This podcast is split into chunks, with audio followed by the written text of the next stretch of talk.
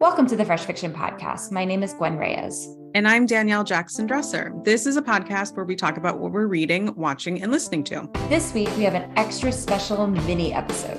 We have an exciting chat with bestselling author of the beloved Bridgerton series, Julia Quinn, ahead of the release of Netflix's Queen Charlotte and Julia's new book that is co-written with Shonda Rhimes. All right, let's get into it. We're just doing a quick little mini app. This is fun.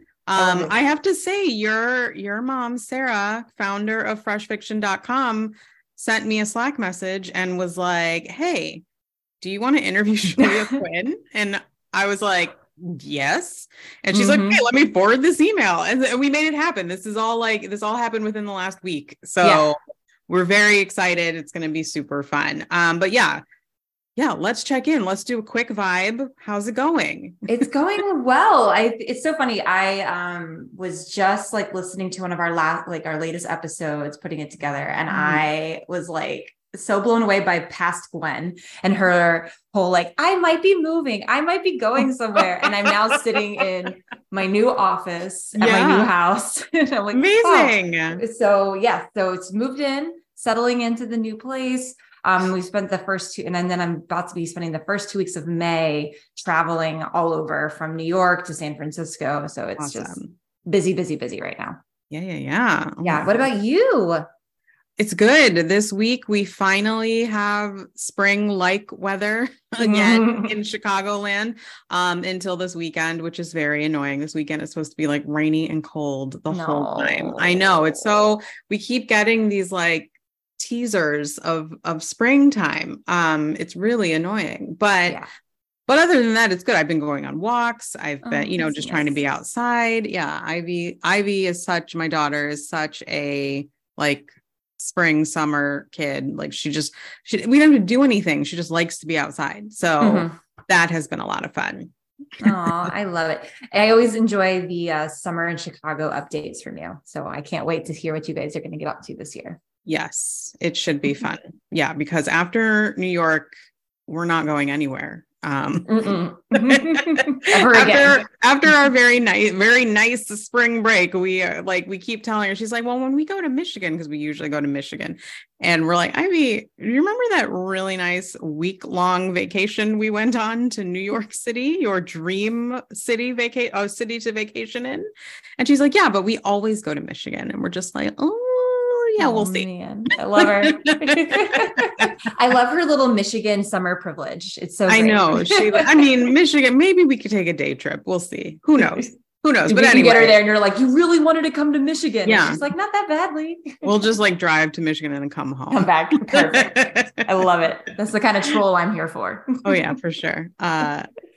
She's like so embarrassed by us now, like everything. She's like, even though she's not even 9, but she is definitely a tween. And like everything we do is like so cringe to her. Like she's always just like, ugh, whatever. And I'm like, hey, I'm going to lean into it. I'm going to lean into the cringy parenthood because it's funny. It's be like, hilarious. I love you. And she's like, please, I want to die. Yeah. Anyway. Well, so outside of embarrassing your child, what has been have you had an achievement recently? Oh my gosh. Okay. I think I've been talking about this goal literally since we started this iteration of the Fresh Fiction podcast. So that is 2 years. I finally went through my office closet. It is so clean. Wow. I'm like, what should I put in there? Right. That's what I was just thinking. I'm like, what's going to go in there? Everything out. And then you're just like, what could go in there? There's so many possibilities. I finally just like went through stuff. You just accumulate stuff. And so now I'm like, what else is in this house that we need to just get rid of? It's been it's been almost 6 years. I'm like, it's time. Like we need to clean out the cabinet, like hardcore, like take everything out and look at it and be like, do we actually need this? It is time. So, that is my achievement. It was really satisfying. Now I do want to like go through my office, my drawers at my desk. I'm sure I'll find, like that missing cord I've been looking for forever that I bought 4 of since I lost it, which will be very satisfying and upsetting. So many post-it notes that you're going to discover. Oh, yeah, all the post-its. Gosh, man, it's going to be great. What about you, Gwen? What have you done? Oh my gosh. So since we moved in the same sort of vein, I rearranged my desk, which I was very excited about. I have 2 monitors up. It's sort of looking like a little bit more functional, but I also, having moved, rearranged and color coordinated all of our closets.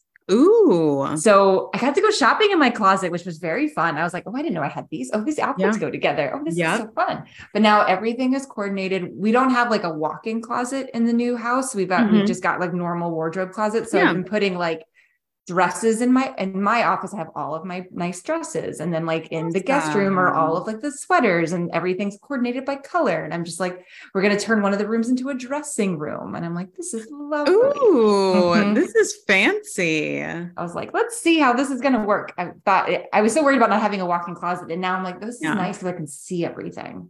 So yeah, that's awesome. Do you remember at like Forever 21, like that was how it was organized? Like everything, excuse me, was color coordinated. Like that was so great. But we were at one of like our little outdoor malls, and the Forever 21, they're closed. And I was I was like, no, it's been there for a while. What happened? Yeah. When I was in Dallas, the one that was there turned into a Zara's one day. And I thought that, I was like, it's kind of a natural change, but still it's weird. That. Yeah, that is weird. I don't know. Where do the youths buy their clothes now? I don't know. I don't know what they do. Mine goes to Target. She's like, let's go to Target, go shopping. Cool. Okay. So let's move in. We want to just do, I mean, it's kind of, I feel like this is a big deal that we get to talk to Julia Quinn. Beyond Bridgerton, I mean, she has been writing forever. She has written about 1 million books. I'm not exaggerating that much. Like, she has written so many books. Just to like, you know, get kind of the background out of the way, though, we should say that Queen Charlotte is a spin-off of the Bridgerton Netflix series, featuring the backstory of, I think, by far the most fan favorite of all the characters. Yeah, for sure. Queen Charlotte, played absolutely amazingly by Golda Rosheuvel. I watched so many videos to find out how to say her last name because it is spelled slightly different than how it sounds. So I wanted to verify. But Queen Charlotte, the show, will be available to stream on Netflix on May 4th. And it looks like just as fun and frothy as Bridgerton. I'm here for it. Yeah, me too.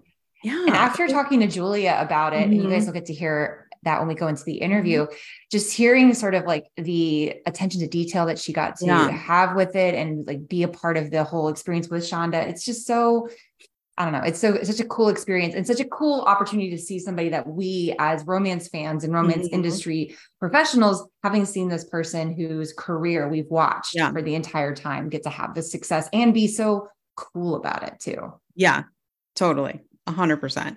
So yeah, let's talk. Do you have a favorite Julia Quinn novel? I do. I was like, I get to answer this question. So mine is, I love Penelope and Colin's book. I think genuinely it's because I came to the Bridgertons late. I was definitely like show first, then books. And I just was so obsessed with them on the show that I had to jump right after finishing the first season. I went and jumped and read the book, and I loved it. And I know it's not everybody's favorite, but to me, and I think because I just wanted to see them have that happy ending after feeling so like in love with them after the first season. Yeah. So I also like, I always love a chubbier girl in my books. So getting to see that on screen and on the page is very important to me. Mm-hmm. Yeah, I agree. I think too, book number 4 in the Bridgerton series of the books, is kind of a turning point because, of course, you find out that's when book readers found out who Lady Whistledown was. It was not like the show where you find out at the very end, you know, season 1. Yeah, you don't know until book 4 who Lady Whistledown is. And the series, or the trajectory of the book series kind of changes after that. So no, book number 4 is definitely like a special book in the series, I think. And I don't know if I said it, but the name of it, Romancing Mr. Bridgerton. Yes. I realized I didn't jump into that. Yes. Number 4. Okay. My favorite Julia Quinn is Bridgerton number 6, which is called When He Was Wicked. And it is about Francesca, who is kind of the mysterious Bridgerton. You know, she was around a little in season one, and then I think she's not around as much in season two. She's like very periphery so far. And in the books, she's kind of that way because like all of a sudden it's just like, oh yeah, and Francesca got married. And, you know, everyone's kind of like, wait, what? What do you mean she got married? And, but she's getting a book? Like, what's happening? But basically you go into the book knowing that Francesca's husband has passed away. His name is John. They had a really good marriage. It was not a love match, but they got married and they come to love each other, but I believe he gets malaria, and that is how he dies, which, you know, is terrible. But his cousin and best friend, Michael, is a former rake, and he has been pining after Francesca basically since John and Francesca got married. So he's always felt really guilty about how he feels about, like, not just his family member, you know, his cousin, but also his very best friend's wife this whole time. But, you know, they kind of come together through their grief. They're both missing John, and that is how they kind of reconnect. And then they both have to kind of get over like the guilt of like, are we betraying John's memory? But then also, there are two things I want to point out about this book. One is that Francesca, unlike almost every other heroine in the Bridgerton series, is not a virgin in her book. So this book is probably the sexiest Bridgerton book, I think, because Francesca like knows what's about to happen. Michael is this rake who, you know, is notorious for also knows what's about to happen. Yeah, knows what's going on. But then the other thing is that Francesca kind of doesn't want to get married again because she's like, I'm a widow. I have this independence that I'm not going to have if I marry you. So there's definitely like a push and pull in book six that I really, really loved. And I think I liked it too. Cause like I said, this is the sixth book. So it is after kind of the Lady Whistledown, like overlooming Lady Whistledown mystery is happening for those first four books. So yeah, that's my favorite one. Okay. Now let's switch gears a bit and talk about Shondaland. We stan Shonda in this house. Yeah. Like a lot. Big Shonda fans in this pod. Yeah. Grey's Anatomy, of course, like I was just like blanket. Let's just say put Grey's Anatomy out there. That is like, you know, the shining star, I think, of Shondaland. Although Bridgerton is up there, right? I know it's chasing right up there. I said that and I was like, ooh. But I feel like it's because Grey's has like the longevity, has the years, has the decades behind it. Seriously, just like a couple of weeks ago, I believe they signed on for a 20th season. Like, wow, that's wild. So let's talk about some of our fave Shondaland properties. Gwen, this is so fun. I'm such a great really excited about your picks here. Well, I went with ridiculous options because, of course, you can pick Grey. I mean, obviously Grey's, obviously Private Practice. I even really liked Off the Map. I thought that was real cute. Yeah. It was real cute. It was fun. There was, Mismatched. There's so many that she's tried. Yeah. But I have to go back in time to her first two scripts. Oh my gosh. What a time. First one being the classic Britney Spears led film Crossroads, starring Anson Mount, who was also like a total babe in that movie. I think Rosario Dawson was in it, or is it Zoe Saldana? Zoe Saldana was in it. It was like right after she did Center Stage. So it was like big. And then Taryn Manning was the third best friend. They go on a road trip, but Shonda wrote the screenplay for this, like Britney Spears' debut film. And it's not bad. It's actually, it holds up. I think genuinely, despite the Britney of it all, like if they had maybe even had like a stronger actress in that role, it would be so good. It's such a good show. Yeah. And then I'll jump over and say it. Princess Diaries 2: Royal Engagement. Cannot forget. That's a wonderful film. I don't know why people like knock it down. That's a really good movie. Yeah. And the fact that she was able to like make us forget about Michael Moskowitz, who like in the books is like the main love interest, and like completely forget about him. Make Chris Pine like our love. Like great job, Shonda. Excellent. Yeah. Oh my gosh. Well, I mean, I think Chris, Yeah, Chris Pine probably had something to do with that, but yeah, also probably. Yeah. What about you? So yeah, we talked about Grey's Anatomy. My Grey's Anatomy watching has really tapered. Like I think I started watching one randomly like one week. Like I was watching something on Hulu and I was like, oh, Grey's Anatomy, and I was like, what is this show? So you're too busy watching old episodes of Reign. It's okay. Well, okay. This is funny because I have a Reign connection because I recently finished my rewatch of Reign. But anyway, I want to talk about a show that lasted not even a full season, and that I think I was the only person watching, called Still Star-Crossed, which came out, I think, in 2018. And it is based off of a YA novel that is like a continuation of Romeo and Juliet with Rosaline, who becomes a Capulet, like she's a Capulet, which I don't think is canon, and Benvolio. And like to end the strife between the Capulets and the Montagues, Rosaline and Benvolio get married or are forced to get married. I don't even remember if they get married, to be honest. I think they're engaged on the show. Anyway. Still Star-Crossed walked so Bridgerton could run. Like absolutely. Shonda has been trying to do this for a while. And because the big thing when Still Star-Crossed was announced was that it was going to be diversely cast. And people were up in arms about it. Like they did not know what to do with it. And I think it took that show and that show bombing for people to really be like, well, why did it bomb? And what can we do to make it better? And I think so then when Bridgerton did come out and it was diversely cast, it, even though people were annoyed, I mean, we don't need to talk about like the hate that the show got because of that and continues to get because of that. But yeah, it was like, I think here was someone, you know, I don't know who at Shondaland, who it was, but someone was like, no, we can make a historical-esque show with people of color and it'll totally be fine.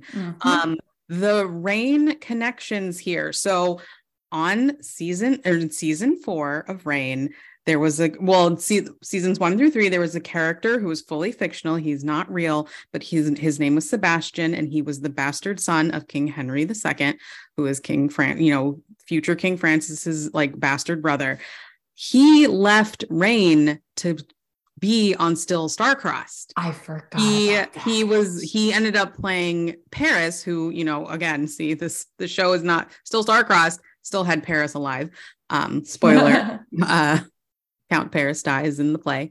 But anyway, but yeah, so he left Reign to be on the show. I mean, the show ended up not making it. And also Reign ended up ending as well. But then also Queen Mary herself, Adelaide Kane, is now on Grey's Anatomy. Oh my goodness. Yeah. I know. Right. And I know one of the ladies in waiting had like a 2 or 3 episode arc on station 19. So it's just like, I mean, is it Reign? Is it Shonda? These properties make the world go round as far as I'm concerned. I agree. But yeah, in my research, I was like, look at all these people that I'm literally like, you know, have on in the background while I'm preparing for this podcast. Absolutely. Yeah. So, yeah, I mean, I'm excited to see Queen Charlotte. I think Queen Charlotte looks really interesting. I think it should be interesting to see kind of how that informs Bridgerton going forward, you know, because we are getting like Lady Danbury's backstory and obviously Queen Charlotte's backstory. And I think we're also getting like Lady Bridgerton's backstory a bit too. So this should be really fun. I think it's going to be cool. We're going to take a quick break and then we'll get to our interview with bestselling author of the Bridgerton series, Julia Quinn.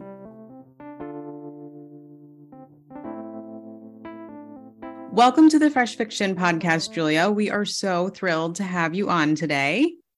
Thank you. I am thrilled to be here. I kind of want to like back up a bit because, you know, there have been 2 seasons of Bridgerton and now we're moving into Queen Charlotte as well as the book that's coming out. But I want to know, what has it been like seeing your books adapted for television, for the screen? It's crazy. and wonderful. It's, you know, I mean, I get asked that a lot and I don't even know how to describe it. It's just like every day something new and delightful seems to happen. Or at least like, you know, when the show is like just coming out, like all of a sudden you're just like, oh my gosh, we're going to have Bridgerton tea. And then it's like, they talked about me on like Colbert. And it's just like, it seems like every day something just crazy happens. And I, you know, kind of like, is this my life? Yeah, really, totally. You know, I guess what I have to say is the experience is so much more than just seeing my books unfold on the screen, because it has turned into like this part of the cultural zeitgeist in a way that I could never have. I imagine it has to be really wild to see like merch.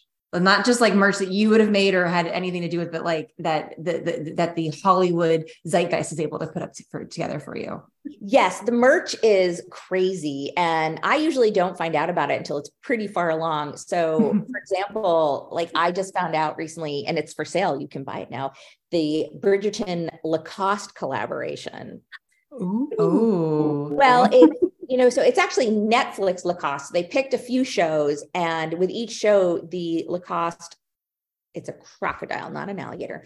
The crocodile is like special in some way. So in the Bridgerton collaboration, the crocodile has a Queen Charlotte wig on. Yes. I know, you have to look it up. It's pretty adorable. And so I mean, I will hopefully get some, they will send me some, but I couldn't wait. So I have bought the baseball hat myself. Oh my gosh. That's so cool. I walked past, I was in London for the London premiere, and the Lacoste store was right near my hotel. And I was just like, get one. I can't wait. Yeah. You know? And of course the people in the store are not, you know, they're not able to comp you anything. So I paid for it. You're like, okay, it's fine. Everyone's getting them for Christmas. Probably, maybe so. Yeah. I mean, I think some of this probably speaks to the juggernaut that is Shondaland. They are such a renowned production team. I'm wondering if you can give us some insight into like what the process has been like working with them. Cause I mean, I still sporadically watch Grey's Anatomy, you know? So what has that been like? They're great. I often joke, I'm like, Shondaland is the best land. In truth, you know, I did very early on in the whole process grant them complete creative control. You know, I don't necessarily work directly with them on a day-to-day basis, because I did say, here, you take this, you do your magic, because they know how to do it. But every step of the way, I have felt so respected. I felt the work is so respected. I've never once felt like people are like, oh, we're just dealing with romance novels. No, they love it. And they're just, everybody's like, we love the books. We love the stories. We're so excited about it. And, you know, I remember when we were still working out the contracts, you know, part of it was like, you know, which characters are covered, you know, because it was complicated, because some of the characters who are in the Bridgerton books are also in other books that are not necessarily been optioned. And I could just tell by what was coming in from their side that, you know, it wasn't just sort of like, oh, we're just wanting to just get these books in case we want to do something. Like they had really thought about it. Like, we're going to use this and that and not that. And this, it was very easy to trust them with everything, because I just knew that they loved it as much as I did. Awesome. Yeah. And that makes such a big difference. And I, you know, kind of piggybacking off of that, you and Shonda are collaborating on your new book together, Queen Charlotte. What's it like writing for a character whose fate you already know? Well, first of all, I kind of do know the fate of the characters I'm writing about, because I do write romance novels and they all have happy endings. Right. That part wasn't that different. That's true. It was a different fate for this one. Because they, you know, we know that Queen Charlotte doesn't have a complete happy ending. Right. So that was a little different. And the other big difference in the book for me was that I was writing from 4 points of view. The book alternates between, you have the king and the queen, but you also have Lady Danbury, or young Lady Danbury, as we call her, and young Brimsley. And that was a big departure for me, because with my romance novels, I adhere very tightly to just the main characters and their point of view. And I think I could count on one hand, or less than one hand, the times I've written scenes that don't have one of my main characters in it, because I only write from their points of view. And those are all in my very, very early books, before I sort of settled into, you know, my way of working. So this was very different, to go and delve into other points of view as well. And in terms of having a writing partner, it was really cool. It was, well, I should back up a little here and explain, you know, we weren't like holed up in some room working this out, but it was very much taking turns. She wrote the scripts and I took the scripts and adapted them and tore them apart and put them back together and made a novel. So it's complete like reverse engineering of what happened. Wow, with yeah. And so, she, you know, there was a big element of trust, which I'm incredibly complimented by. You know, she just said, look, I don't know how to write a novel. So here are the scripts. You do what you do best, which was basically exactly what I did with Bridgerton. I took the books and said, do what you do best. Yeah. And, you know, I did obviously check in with her along the way to make sure we were kind of on the same page, but really, you know, I had incredible leeway to decide what made a good novel out of this. And so, you know, there were some elements that aren't there. Like, you know, the television show goes back and forth between two time periods. In the book, I only really focus on the earlier time period. It didn't feel like it was going to work well going back and forth, given the structures of a novel and also the space constraints of the novel. I mean, it's already like 95,000 words just in that time period. So. Which is such a bigger difference between, like, you know, a show has multiple, even if it covers one series, one book, it has multiple episodes to do that and can really like draw it out. You know, in a television show, you've got, you know, shorter scenes and your omniscient narrator. And so it's just kind of, it's structured differently. And so you really have to break down the architecture and rebuild. And I don't think I really understood the difference in the architecture of these two media forms until I worked on this project. I mean, obviously I've read a lot of scripts because, you know, I've had all of Bridgerton, so I kind of got it, but I hadn't ever had to like really dig in and take it apart and see what made things work before. Yeah. Ah, that's so cool. Okay. So we're kind of talking about craft a bit. My next question is a little selfish because I'm a baby romance author. Okay. All right. And my debut came out last year and my second book comes out this year, blah, blah, blah. But I want to know, do you have any advice for aspiring or very early in their careers romance authors? You know, my main advice is probably pretty unsatisfactory and may sound like I'm trying to get out of helping, but the main advice really is that I'm not the person to ask anymore. Because, well, especially if you're asking about the business end of things, because when I sold my first book, I didn't even have an email address. So it's just totally different. And there were no ebooks. And so like, it's so different. The best thing to do is to talk to somebody who is at a similar stage or like one not step ahead of you. Or just like, I'm just, you know, totally, I don't know what you need to know. In terms of craft and stuff, that's a little different. Yeah.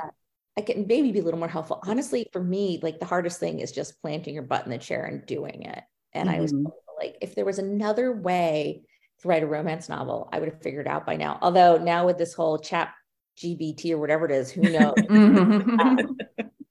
Like frankly, that stuff scares me a little. People are like, oh, have you tried it? And I was like, no, just no. Not. The world will become very good editors as we send it through ChatGPT and just have to proofread it. I can't do it. I don't even want to like look at it. It freaks me out. It really freaks me out. But I mean, I guess really just, you know, and it's kind of like trial and error to figure out what works for you and to be very much aware that what works for you in terms of process, especially, is different for everyone. And this didn't happen to me so much, you know, in part because when I was writing my first books, I didn't even know about RWA or writers groups or anything. So I was just kind of figuring it out as I went along, but you know, I've met a lot of writers who are, you know, worried that they're doing it wrong. You know, and the thing is, if you're writing romance, the only things that you can really do wrong are not have a happy ending. I mean, that in terms of final product, in terms of your process, there's no wrong way. You know, so I'm always very careful to tell people like, look, this is what I do and this is what works for me, but it doesn't mean that's going to work for you. You know, I have friends who say like, they just have to start. Like they don't do an outline or anything. Like I can't do anything until I start and like work on the characters. And then I remember, I think it was Suzanne Brockman. I heard her speak once, and she's, and I don't know if she does this for all her books, but she was talking about this book that she wrote an 80-page outline for a category romance, which is what, like 200 pages long. And I was like, I think that's a first draft. I don't know. So, I mean, it's a totally different thing, but obviously it works for her because she's a brilliant writer. Right. And, you know, the other writers, I know they're all brilliant too. And, you know, I'm somewhere in between. And you just have to figure out, you know, what works for you in the process. What are you good at? Are you good at dialogue? I mean, I think I'm good at dialogue. I'm not great at descriptions. That's why if you read my books, you'll see like more of a focus on the things that I'm good at. Mm-hmm. And so I just think as you work and grow as a writer, you will figure out what works for you. And, you know, my biggest advice would be embrace that and just, you know, run with it. That's amazing. Yes. Wonderful. Needed to hear it. Mm-hmm. I know our listeners, and if by listeners, I actually mean me and Gwen, we're dying to know, are you working on anything new? If you can tell us about it. I'm not, but I probably will be at some point. Cool. Here. I'm aware that it's probably time to, you know, start like a book that's not like Queen Charlotte, which is, you know, was a very different thing for me. Yeah. I don't know what I will do with it. I went through a period where honestly, you know, I think most romance fans know that in 2021, my family had a tragedy. My father and my sister were killed by a drunk driver, which was, you know, easily, you know, the worst thing that's ever happened in my life. And I just didn't want to write, honestly. I just didn't want to do it. Yeah. And, you know, I'm very fortunate that, you know, financially I was able to say I didn't want to do it. And I, you know, because I know that for a lot of people that would not be the case, but I didn't want to. And so I didn't. And so actually the Queen Charlotte project was really wonderful because I think in part because it was so different, it kind of like sparked a different part of my writing brain, but also just sort of like, ooh, different kind of challenge. And it kind of got me back into it. So I will always be grateful to the project for that too, for like being, you know, being the thing that made me want to write again after, you know, just going through an incredibly, incredibly difficult and sad time. Yeah, definitely. And well, thank you for sharing that with us, because we do know that was a very difficult time for you, but, it is nice when you can have something to focus on. You know, I know I've gone through difficult things as well. And then when you can kind of turn to something, whether it's like quite a lot of times for me, it's reading romance, you know, that is what I'm going to throw myself into, but also having that thing to focus on really does help out. So I'm glad you found that here. Yeah. There was a lot of the reading as well. There was a lot of that as well. And then also, working on the graphic novel, which I had actually been collaborating on with my sister. And that to me was just the fact that she never got to see it come out was just a kick in the everything. I just couldn't believe that. But, you know, that was when she was killed, that was almost done. I mean, she actually, all of the art was done and everything.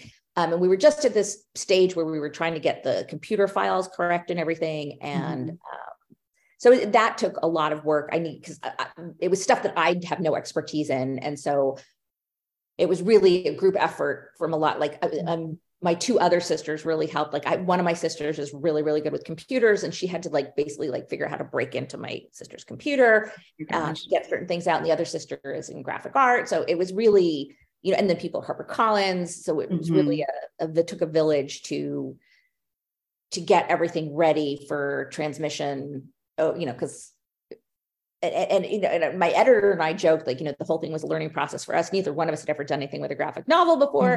So it was really, that took probably a lot more time than it normally would have. So I was really focused on that for a lot of time as well. Well, one thing that we ask all our guests is about what has been bringing them comfort and joy lately. It could be anything like a new book or a show, a hobby, a snack, but what has been making you happy recently?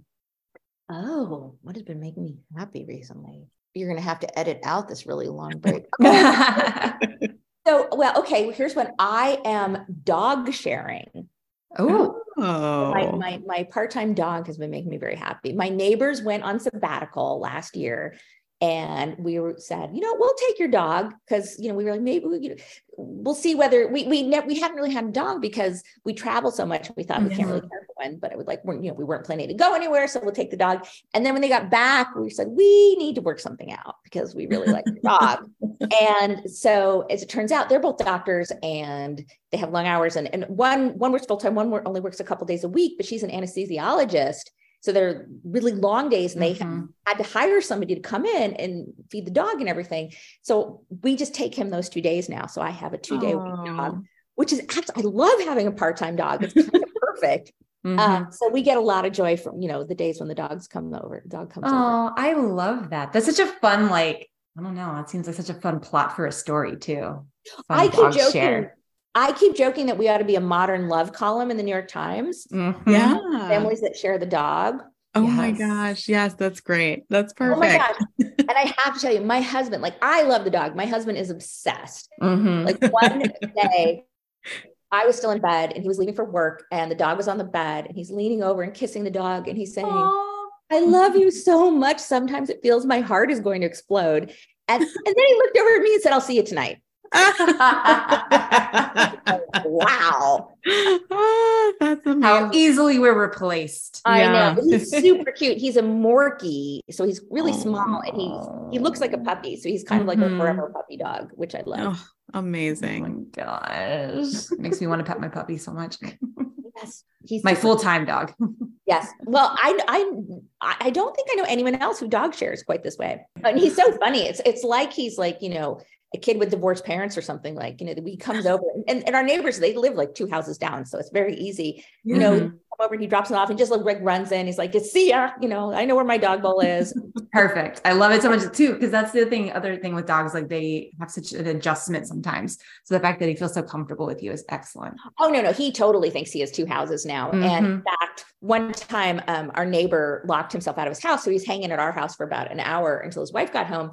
And you could tell the dog was totally confused. He was I do not understand why you're here because I have these people at this house and I have these people at this house and you're at the other house. And why are you here? That's so funny. It was really funny. Yeah. Well, Julia, we have come to the end of our interview. Before we let you go, where would you like readers to find you online and to stay in touch with you?